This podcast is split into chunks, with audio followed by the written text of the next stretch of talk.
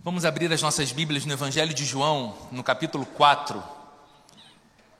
Nós vamos ler um trecho muito, muito conhecido da Bíblia nessa manhã e meditar, refletir nele. Evangelho de João, no capítulo 4, a partir do verso 4. Você que acompanha a transmissão online vai ver o texto sendo exibido na sua tela, juntamente com o tema dessa mensagem. Se você está aqui entre nós e caso prefira acompanhar a leitura, o texto também vai ser projetado nessas TVs aqui da frente e nós vamos ler juntos. É um trecho um pouco maior do que habitualmente nós lemos aqui no início da pregação, mas eu peço que você acompanhe com atenção. Nós vamos saltar algumas partes, mas vamos iniciar então em João, capítulo 4, a partir do verso 4, diz assim a Bíblia: Era-lhe necessário passar por Samaria. Assim chegou a uma cidade de Samaria chamada Sicar, perto das terras que Jacó dera a seu filho José. Havia ali o poço de Jacó. Jesus, cansado da viagem, sentou-se à beira do poço. Isto se deu por volta do meio-dia. Nisso veio uma mulher samaritana tirar água. Disse-lhe Jesus: dê-me um pouco de água. Os seus discípulos tinham ido à cidade comprar comida. A mulher samaritana lhe perguntou: como o Senhor, sendo judeu, pede a mim, uma samaritana, água para beber?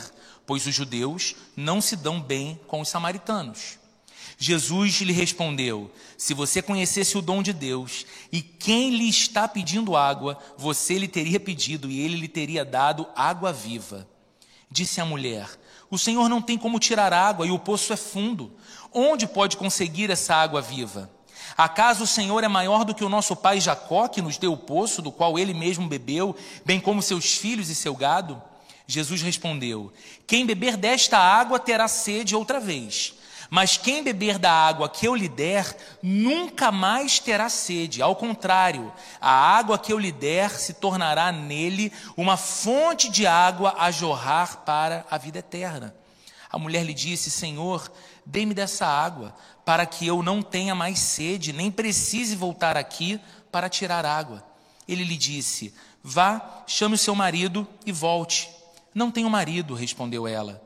Disse-lhe Jesus: você falou corretamente, dizendo que não tem marido. O fato é que você já teve 5, e o homem com quem agora vive não é seu marido. O que você acabou de dizer é verdade. Disse a mulher: Senhor, vejo que é profeta. Agora verso 25. Disse ainda a mulher: eu sei que o Messias, chamado Cristo, está para vir. Quando ele vier, explicará tudo para nós. Então Jesus declarou: eu sou o Messias, eu que estou falando com você. Naquele momento, os seus discípulos voltaram e ficaram surpresos ao encontrá-lo conversando com uma mulher. Mas ninguém perguntou: o que queres saber? Ou por que estás conversando com ela? Então, deixando o seu cântaro, a mulher voltou à cidade e disse ao povo: venham ver um homem que me disse tudo o que tenho feito. Será que ele não é o Cristo? Então saíram da cidade e foram para onde ele estava. E agora, por favor, verso 39 até o 42. Muitos samaritanos daquela cidade creram nele por causa do seguinte testemunho dado pela mulher: ele me disse tudo o que tenho feito. Assim, quando se aproximaram dele, os samaritanos insistiram em que ficasse com eles, e ele ficou 2 dias. E por causa da sua palavra, muitos outros creram, e disseram à mulher: agora cremos, agora cremos não somente por causa do que você disse, pois nós mesmos o ouvimos e sabemos que este é realmente o Salvador do mundo. Até aqui, queridos, vamos orar. Senhor, é a Tua palavra e nós pedimos que o Senhor nos conceda graça para que, pela Tua misericórdia, possamos reconhecer a maravilhosa, suave, porém poderosa e transformadora voz do Senhor, falando ao profundo do nosso coração, nos dando aquilo que nós tanto necessitamos e que apenas o Senhor tem a oferecer. e nos guiando na direção da vida que o Senhor tem para cada um de nós, pois para cada um de nós, o Senhor tem um projeto de vida extraordinária, uma vida ao teu lado, uma vida para a tua glória e louvor. Nós oramos em nome de Jesus. Amém.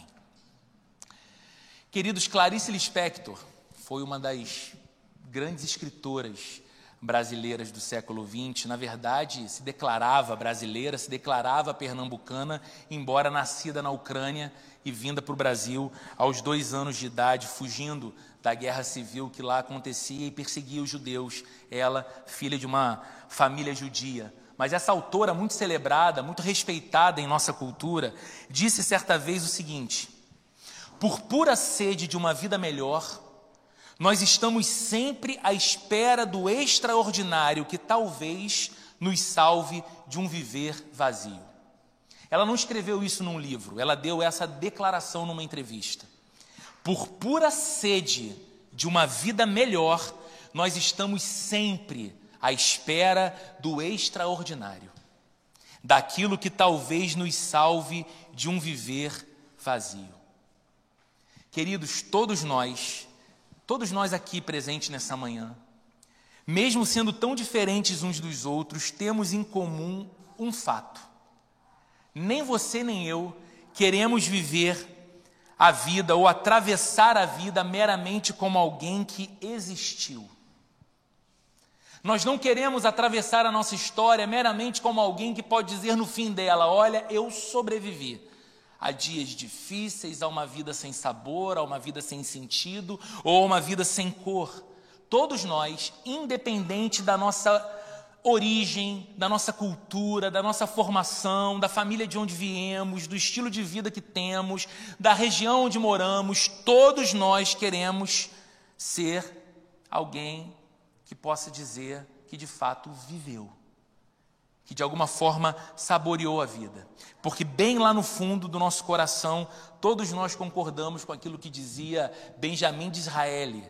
Benjamin de Israel foi um estadista do reino britânico no século XIX, que disse certa vez o seguinte: a vida é curta demais para ser também pequena. E bem lá no fundo, todos nós concordamos com ele. A vida é muito curta e a gente não quer que ela seja vazia, pobre, pequena, diminuída. Ou seja, todos nós temos sede de viver. E todos nós temos sede de viver com propósito, sede de viver com sentido. Por isso nós queremos uma vida extraordinária. Nós queremos uma vida fora do comum. E o que temos aprendido aqui nessa série de mensagens nas últimas semanas é que essa espécie de vida, ela não é simplesmente possível em Deus, mas ela é também o desejo de Deus para todos nós.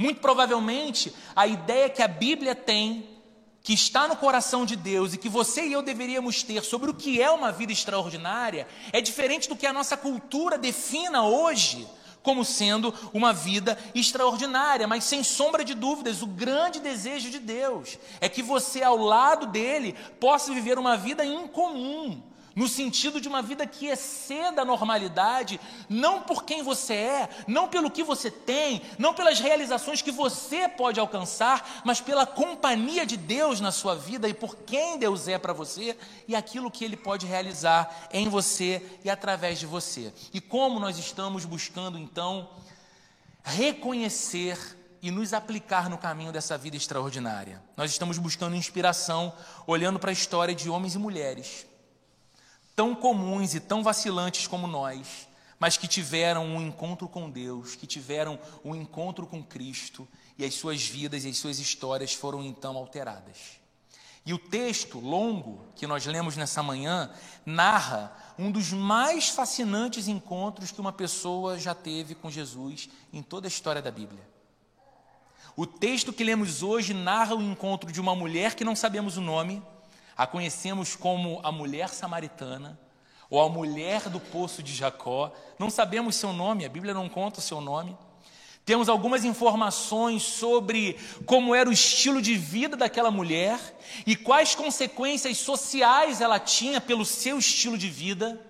E sabemos com toda certeza que essa história de vida tão comum, tão marcada por episódios tristes, tão marcada por constrangimento e vergonha, é uma história de vida alterada depois do seu encontro com Jesus. E nós estamos, mais de 2000 anos depois, lembrando desse encontro e olhando para a vida dessa mulher, buscando inspiração para a nossa própria vida. E para que nós possamos entender melhor os impactos desse encontro, os impactos do encontro de Jesus com essa mulher, os impactos na vida dela, mas também os impactos na vida de cada um de nós, eu quero te apresentar o contexto de tudo que está se passando aqui, para que você entenda, para que você se localize, para que você faça uma viagem ao 1º século e se imagine na cena de Jesus conversando com aquela mulher. Bem, Jesus estava numa viagem, ele estava saindo do sul da região da Judéia e ele estava indo para o norte, para a Galileia. E ele decide encurtar o caminho, que era de aproximadamente 140 quilômetros, passando por dentro de uma cidade, de uma região chamada Samaria. Jesus está cansado da viagem. A viagem é extenuante. Ela é feita a pé. Então ele para próximo de um poço, numa região samaritana chamada Sicar. E ali, enquanto os seus discípulos vão pela vizinhança tentar comprar comida, Jesus para descansar. Era sol de meio-dia, calor, e tudo isso aumentava mais ainda o cansaço e a sede. Mas tem uma informação muito importante para que a gente entenda esse diálogo de Jesus com essa mulher. Nos dias de Jesus, judeus e samaritanos eram inimigos implacáveis. Não quer dizer que eles tinham uma certa animosidade, sabe? Não quer dizer aquela coisa que sentem brasileiros e argentinos em Copa do Mundo. É muito mais profundo. Não é aquela coisa que sentem torcedores de clubes rivais na mesma cidade. Era muito mais profundo. Não é aquilo que sentem pessoas com visões políticas diferentes num tempo de tanta polarização como que nós vivemos no Brasil. Era muito mais profundo. Era uma relação de inimizade, de indiferença, de ódio até. Judeus e samaritanos não se davam. E por quê? Porque isso remontava uma história muito mais antiga. Quando o povo de Israel foi levado cativo para a Babilônia, foram levados ao cativeiro babilônico, alguns israelitas casaram-se com mulheres cananeias, tiveram filhos e formaram famílias. E então atribui-se a formação do povo samaritano, desse encontro do povo que era judeu, que se uniu não com mulheres judias, mas com mulheres cananeias, gerando então um outro povo, uma outra cultura, uma outra identidade. Então, por essa razão, os judeus que não se misturaram consideravam os samaritanos racialmente inferiores e religiosamente hereges. Há um trecho aqui que nós não lemos, porque não é o alvo da nossa reflexão hoje, que a própria mulher quase que começa um debate com Jesus sobre o lugar apropriado de se adorar a Deus, porque os judeus diziam uma coisa e os samaritanos diziam outra, a respeito do lugar sagrado. Jesus dá uma resposta maravilhosa, quando ele diz: mulher, é chegada a hora, e na verdade já chegou, os verdadeiros adoradores adorarão ao Pai em espírito e em verdade. Não tem a ver com localização geográfica, porque Deus é espírito, e importa que os seus adoradores o adorem em espírito e em verdade. Mas há um debate, há uma animosidade. E ali, daquele poço, onde parou para descansar, Jesus viu caminhando então em sua direção uma mulher samaritana, sozinha, ao meio-dia, naquele sol de rachar, segurando o seu baldinho rosa para chegar próximo do poço e buscar ali água. Mas aquele era um horário incomum para uma mulher fazer isso. Os estudiosos da cultura de Israel do 1º século dizem que era hábito as mulheres, nas primeiras horas da manhã, juntas, dirigirem-se a essas regiões onde havia poços e mananciais de água, para então buscarem juntas água que suprisse todas as necessidades do dia. A metade do dia não era o horário para se fazer isso. Sozinha, não era o hábito de uma mulher daquela cultura fazer isso. Então, por que essa mulher estava ali? Por que ela estava sozinha? Por que na metade do dia? Por que completamente sem companhia? Isso estava acontecendo porque ela era uma marginalizada moral. Aquela mulher era uma espécie de intrusa, mesmo dentro de sua própria comunidade. Ela era desprezada por todos em sua cidade. Ela não era bem-vinda caminhando com outro grupo de mulheres. Não ficaria bem para uma mulher andar na companhia desta mulher. Por isso ela fazia os seus afazeres sozinha. E por isso ela se dirigia ao poço para buscar água para as suas necessidades num horário absolutamente incomum. E o motivo disso está declarado no texto que nós lemos, mas nós vamos entender melhor um pouco mais à frente nessa história. Mas a primeira coisa que deveria nos chamar a atenção, e eu queria muito chamar a sua atenção para isso hoje. A primeira coisa que deveria nos chamar a atenção é o fato de Jesus ignorar todas as barreiras existentes para estabelecer contato com essa samaritana. Todas as barreiras. Jesus superou a barreira racial, ele, do povo judeu, em contato com uma samaritana que o seu povo acreditava ser racialmente inferior. A barreira religiosa, o seu povo tinha certeza que vivia uma vida agradável a Deus, enquanto os samaritanos eram hereges, não conheciam nem cultuavam verdadeiramente a Deus. Jesus supera uma barreira de gênero, fortíssima naquela cultura, um homem sozinho, puxando o assunto com uma mulher sozinha, e Jesus supera a barreira moral, porque aquela mulher, ela tinha manchas em seu testemunho moral. Não era apropriado ter uma conversa com ela. E isso tudo é tão claro no texto que a própria mulher fica abismada pelo fato de Jesus lhe dirigir a palavra. Você viu o texto? Veja mais uma vez no verso 9. A mulher samaritana lhe perguntou: como o Senhor, sendo judeu, pede a mim, uma samaritana, água para beber? Ela responde, porque Jesus vira-se para ela e fala assim: você me dá um pouco de água, por favor? E ela se assusta. Ela não esperava que naquele momento alguém estaria olhando para ela, quanto mais lhe dirigir a palavra, ainda mais sendo um homem e sendo judeu. O texto diz no verso 10, Jesus respondendo: se você conhecesse o dom de Deus, e quem é que lhe está pedindo água, você lhe teria pedido, e ele lhe teria dado água viva. No verso 13, mais à frente, ele diz para ela: quem beber desta água que você está tirando do poço, terá sede outra vez. Mas quem beber da água que eu lhe der, nunca mais vai ter sede.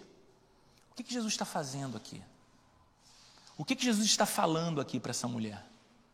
Jesus, queridos, não está falando de uma espécie de água diferente daquela encontrada no poço de Jacó, que ao ser ingerida, daria uma sensação de saciedade por mais tempo.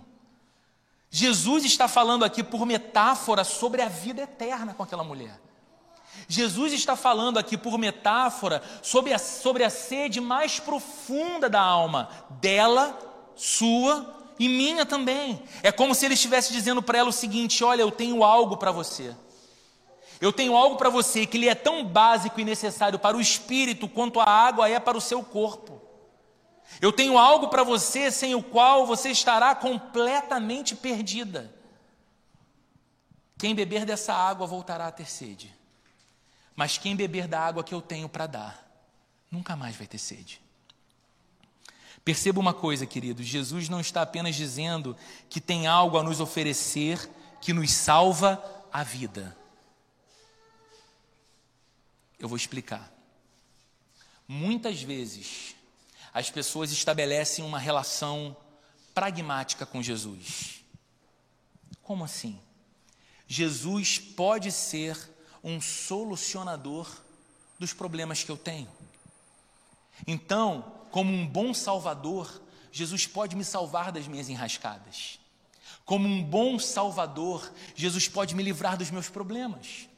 Como um bom salvador, Jesus pode curar a minha enfermidade. Jesus pode mudar a história de alguém que eu amo muito. Então eu me aproximo de Jesus acreditando que ele tem. A oferta que ele faz não apenas soluciona um momento circunstancial da vida, porque a solução de um problema aqui não é a garantia de que um novo problema não surja nessa minha história chamada vida. Mas o que Jesus está dizendo é que aquilo que ele tem para oferecer, de alguma forma, dessedenta o espírito. Acaba com a sede, de uma vez por todas, a sede interior. No verso 14 ele diz isso: a minha água, É como se ele estivesse dizendo: a minha água, se você a obtiver, haverá de se tornar uma fonte de águas em você, jorrando para a vida eterna. Eu te ofereço algo que, quando você recebe, começa a jorrar como um manancial de dentro de você. Ele está falando da profunda satisfação da alma. Querido, Jesus aqui está falando de um assunto que é pauta da época que nós vivemos. Nós falamos o tempo todo de satisfação, prazer, vontade, desejo, querer, anseio, expectativa. Toda hora nós estamos modelando a nossa vida por esses sentimentos e por essas palavras, e Jesus aqui está falando sobre satisfação plena e sobre alegria indizível, que não depende do que acontece no nosso exterior. Ele estava dizendo que na vida daquela mulher poderia haver o fim de uma sede, que aquela água do poço de Jacó jamais ofereceria para ela, porque não é uma sede física, é uma sede do espírito. É uma sede muito mais profunda. E eu te pergunto nessa manhã: o que é capaz de dar a você uma vida de real satisfação? O que você considera um cenário que faria você dizer acerca da sua vida que você tem uma vida satisfeita? Plenamente satisfeita. Pense um pouco sobre isso. É provável que os primeiros pensamentos que vêm à sua mente estejam ligados a coisas que são exteriores a você. Talvez você pense: bom, uma vida plenamente satisfeita é uma vida onde não me faltam recursos para custear nada que eu desejo. Os meus sonhos, os sonhos das pessoas que eu amo, o bem dos meus filhos, o lazer que faz a vida ficar mais alegre. Talvez você pense em algo relacionado à sua carreira profissional. Você se dedicou e tem se dedicado há tanto tempo, há tantos anos, sonhando não apenas no resultado financeiro disso, mas no resultado da satisfação mesmo, do reconhecimento do seu trabalho. Então você pense nisso: bom, quando eu chegar nesse lugar que só eu sei qual é, eu vou me sentir realmente satisfeito. Algumas pessoas encontram uma vida de real satisfação em uma causa social. Elas dizem: olha, o que eu faço profissionalmente é legal, mas não é aquilo que me dá mais alegria. Olha, a minha vida com os meus amigos é muito importante, mas não é aquilo que me preenche mais de prazer. Eu encontrei na vida uma causa a qual me dedicar, e essa causa move a minha vida. Seja a causa de cuidado de animais vulneráveis, seja a causa de cuidar de órfãos, viúvas, dependentes químicos, pessoas em vulnerabilidade social, não importa, a pessoa encontrou uma causa e diz: isso é aquilo que me confere um sentimento de real satisfação. Talvez algumas pessoas ainda consigam encontrar real satisfação em se devotar a um ideal político. Qualquer coisa que faça você sentir segurança, qualquer coisa que dê a você um senso de importância, qualquer coisa que confira a você significado. Talvez sejam essas coisas que você pense como algo a ser adquirido, alcançado, conquistado, comprado, que daria a você uma sensação de real satisfação. Mas o que Jesus disse para aquela mulher, e o que ele diz a nós hoje, é que não há nada fora de nós capaz de satisfazer de verdade a sede existente dentro de nós. Você pode ter todo o dinheiro e ainda assim perceber que não é o suficiente, ou não se sentir seguro o bastante, mesmo tendo tanto dinheiro. Você pode se devotar a uma causa social que te dá muita satisfação em ver que aquelas pessoas são alcançadas e transformadas pelo bem que você e outros promovem a elas. No entanto, você eleva o seu olhar e vê que há um mundo de miséria, não apenas em outro lugar muito distante de você, mas às vezes na mesma cidade, e você não pode fazer nada por todos. Jesus está dizendo para essa mulher e para nós que ele pode oferecer satisfação absoluta no mais íntimo do nosso ser, independente do que acontece do lado de fora, independente das circunstâncias do viver. Jesus está dando uma garantia a você, a mim, como deu àquela mulher, que ele tem algo a oferecer que dá plena satisfação, plena realização de vida, mesmo que coisas eventualmente nos faltem. E, queridos, aquelas pessoas que de fato alcançam ou então ultrapassam os seus sonhos costumam ficar chocadas ao descobrir que essas circunstâncias tão almejadas não satisfazem totalmente. Você conhece gente assim? Que dizia, olha, eu vou me dedicar muito porque eu preciso ser aprovado nesse concurso. E quando eu conseguir, aí sim eu terei estabilidade, segurança e tranquilidade. E quando a pessoa já está lá, naquilo que era um grande ideal, ela percebe que falta tanta coisa, que ela quer ainda tantas coisas, que ela procura ainda tanta coisa, ou que de alguma forma ela sente tanta falta.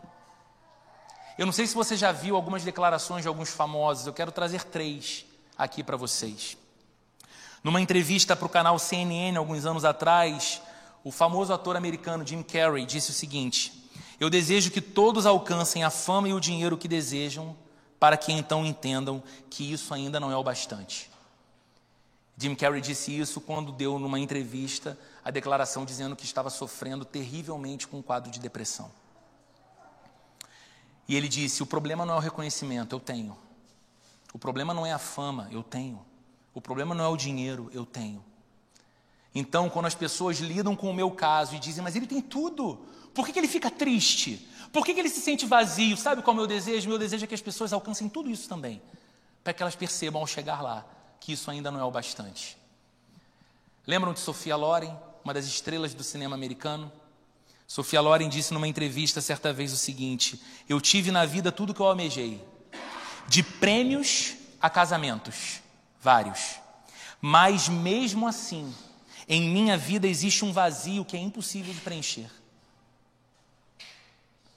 Uma grande estrela do cinema, dando uma declaração que assustava os seus admiradores num primeiro momento, mas de alguma forma os aproximava dela, porque eles sentem o mesmo vazio, eles sentiam o mesmo vazio. Boris Becker, um tenista multicampeão, disse numa outra entrevista, eu venci o Wimbledon 2 vezes, numa delas como o jogador mais jovem da história a vencer o grande torneio. Eu era muito rico e muito famoso, no entanto me sentia miseravelmente infeliz. Eu não tinha nenhuma paz interior. Por que eu falo essas declarações, dessas entrevistas, dessas personalidades? Porque às vezes nós nos sentimos gente comum demais, olhando para aqueles poucos que alcançaram uma performance que excede na vida, e alcançaram um patamar de sucesso, reconhecimento, remuneração, prazer, que nós talvez numa vida comum jamais alcancemos, então pensemos, estes são de fato os felizes, esses de fato têm tudo o que precisam para uma vida de real satisfação, e estão eles dizendo que não, que o vazio permanece. Sabe por quê, queridos? Todo mundo tem de viver em função de alguma coisa. Você e eu precisamos viver em função de algo, mas Jesus está argumentando que se ele não for esse algo, se ele não for essa coisa, você se desapontará. Eu me desapontarei. Isso, queridos, porque a coisa para a qual nos devotaremos nos escravizará. Como nos escravizará?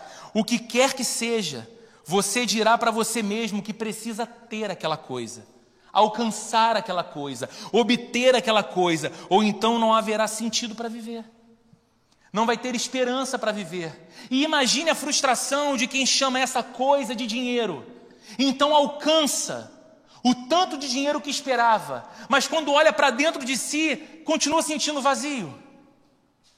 Imagine quem chama essa coisa de prazer, amor romântico, múltiplas experiências, e então se entrega a uma vida disso. E quanto mais tem, mais vazio se sente. Imagine quem chama essa coisa de fama, reconhecimento e sucesso. E então alcança toda a notoriedade que um ser humano é capaz de desejar. E percebe-se um personagem, muitas vezes vivendo uma vida que ele não gostaria de viver, por conta das expectativas dos outros. Jesus está dizendo que, embora todos nós tenhamos que viver por algo, se esse algo para o qual nós devotamos a nossa vida não for ele, nós vamos nos desapontar e vamos continuar vazios.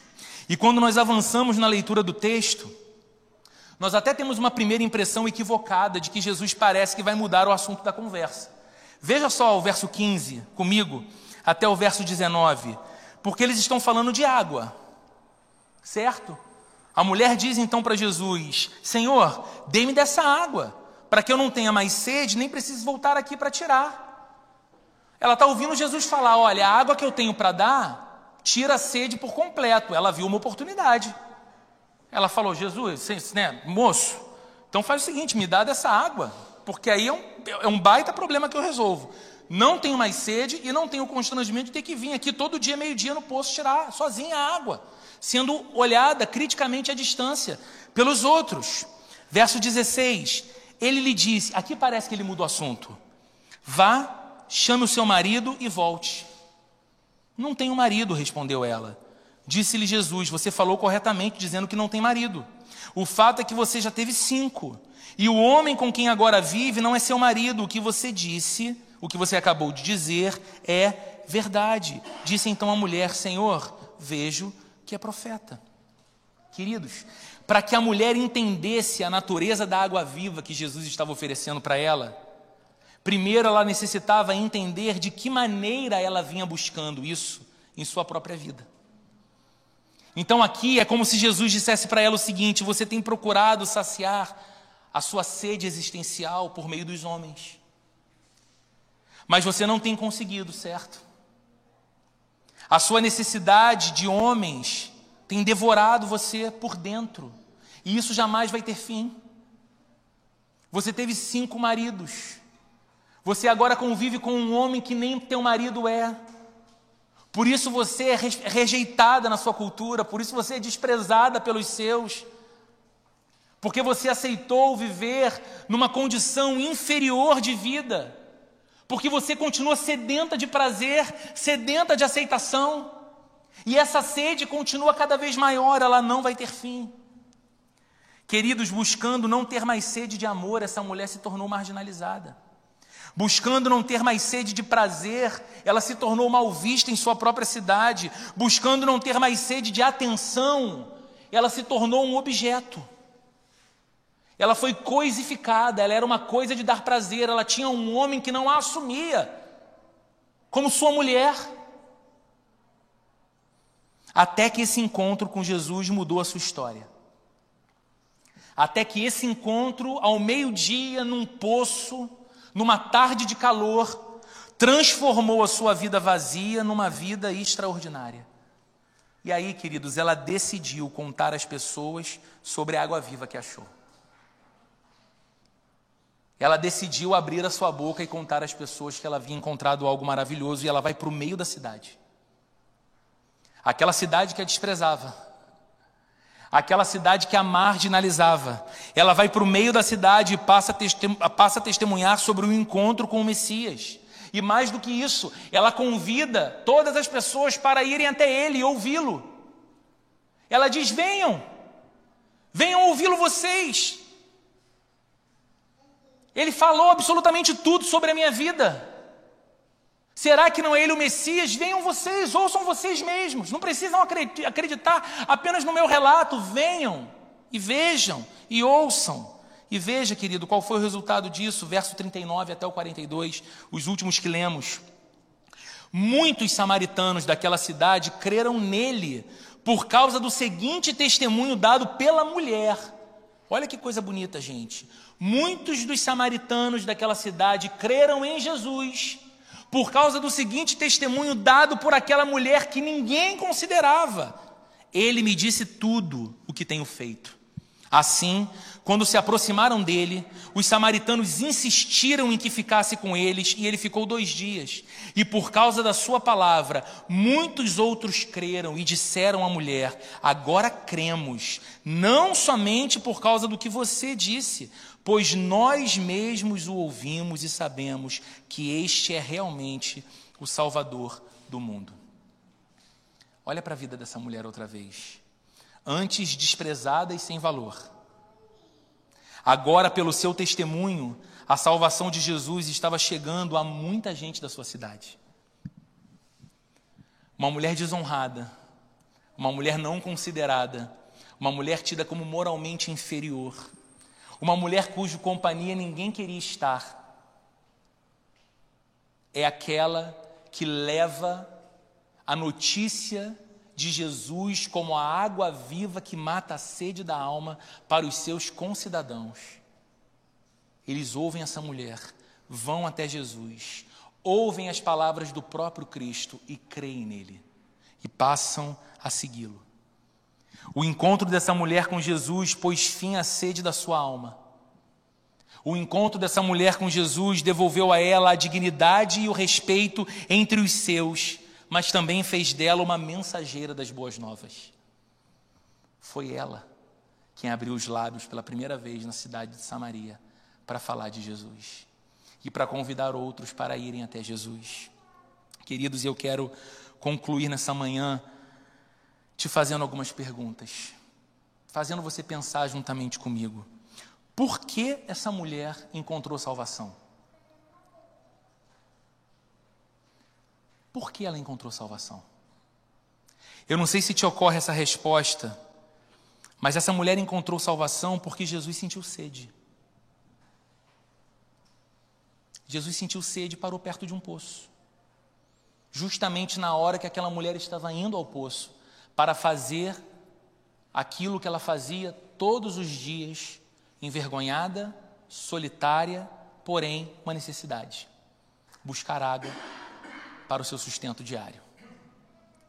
E ela só teve esse encontro com Jesus que a salvou porque Jesus sentiu sede. Mas por que Jesus sentiu sede? Porque o Filho de Deus, Criador de todas as coisas, o Rei da Glória, como a Bíblia diz sobre Jesus, esvaziou-se de sua glória e desceu ao mundo como um mortal vulnerável, sujeito, assim como você e eu, a ficar cansado e a sentir sede. Ele estava numa viagem, ele estava cansado e ele sentiu sede e ele parou perto do poço. Ou seja, aquela mulher encontrou água viva. Aquela mulher encontrou a vida eterna, porque Jesus disse: tenho sede. Mas você sabia que essa não foi a única vez que Jesus disse: tenho sede? Na cruz, instantes antes de morrer, Jesus disse essas mesmas palavras: tenho sede, referindo-se a mais do que apenas a necessidade física de água. Veja o que diz João capítulo 19, versos 28, 29 e 30, o texto vai ser projetado aqui também. Jesus está pendurado numa cruz, e o texto diz assim: mais tarde, sabendo então que tudo estava concluído, para que a escritura se cumprisse, Jesus disse: tenho sede. Estava ali uma vasilha cheia de vinagre, então embeberam uma esponja nela, colocaram a esponja na ponta de um caniço de sopo e a ergueram até os lábios de Jesus. Tendo provado, Jesus disse: está consumado. Com isso, curvou a cabeça e entregou o Espírito. Queridos, na cruz, Jesus estava experimentando a perda do relacionamento com seu Pai.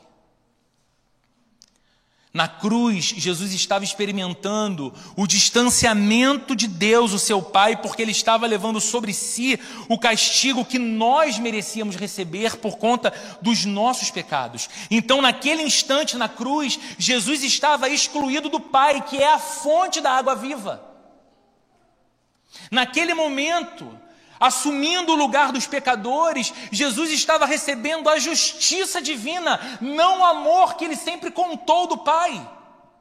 E ele recebeu a justiça divina para que nós não a recebêssemos.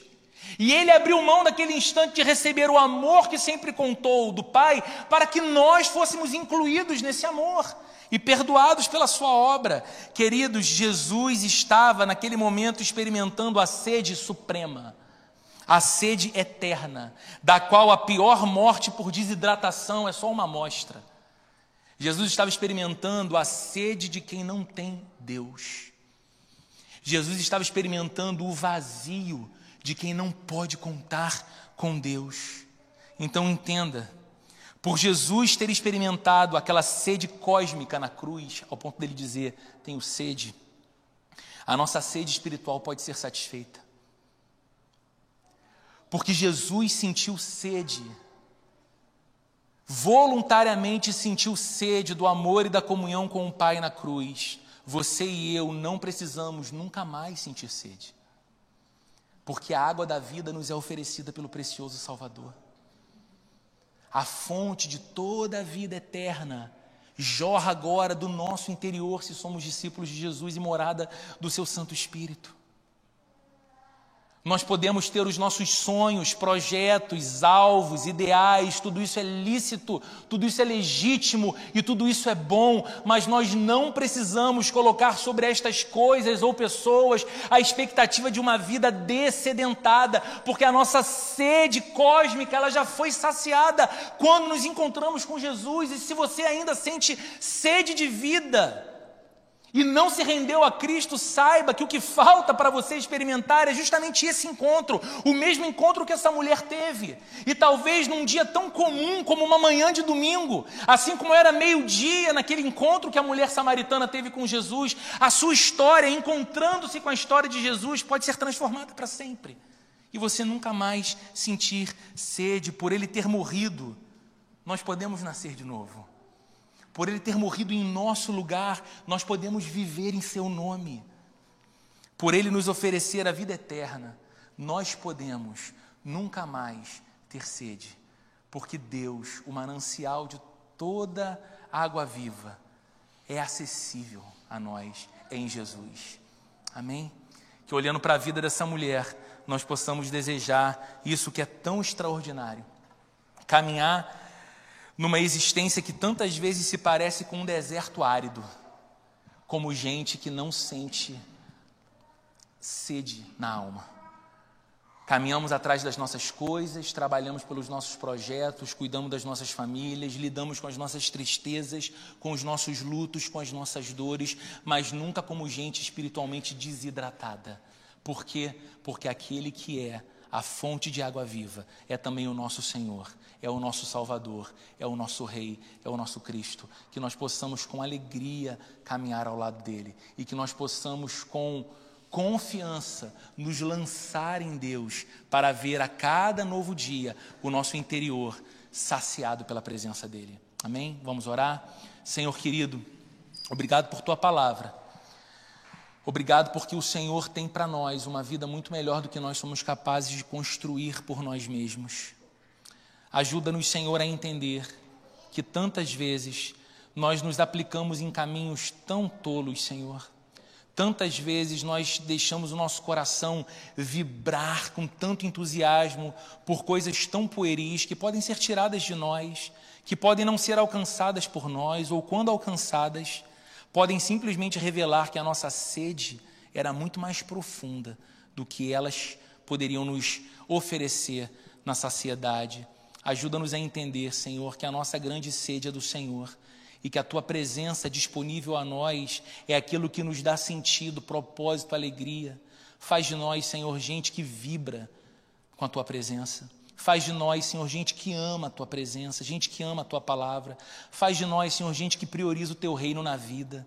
Faz de nós, Senhor, gente que se importa com Deus, gente que pensa em Deus, gente que glorifica a Deus, gente que louva a Deus diariamente no caminho para o trabalho, enquanto trabalha, enquanto cuida dos filhos. Que o nosso apego mais profundo seja estar ligado ao Senhor, que é o manancial da vida, que nos concede a vida, a esperança, a inspiração, a paz, o amor, a alegria, todas essas coisas que o mundo carece, Senhor, nós encontramos em abundância no Senhor, à nossa disposição. Então nos ajuda, Senhor, a ser gente coerente, que vive aquilo que crê e que se lança nessa jornada maravilhosa, extraordinária de uma vida ao lado de Jesus.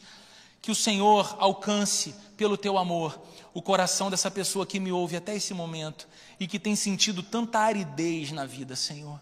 tem sentido o seu caminho tão esvaziado de significado, tem colhido tantas frustrações quando realiza projetos e percebe que não bastaram para saciar a vida, que hoje, ao ouvirem a doçura desse nome, Jesus, o coração deles seja aberto pelo Teu Espírito Santo para se render e se lançar ao Teu amor, e então eles percebam que é possível nunca mais ter sede de vida, quando a vida vem morar dentro de nós. Em nome de Jesus, que o amor de Deus, a graça de nosso Senhor e Salvador Jesus Cristo e a comunhão e a consolação do Espírito Santo esteja presente com cada um de nós, hoje e para todo sempre. Amém.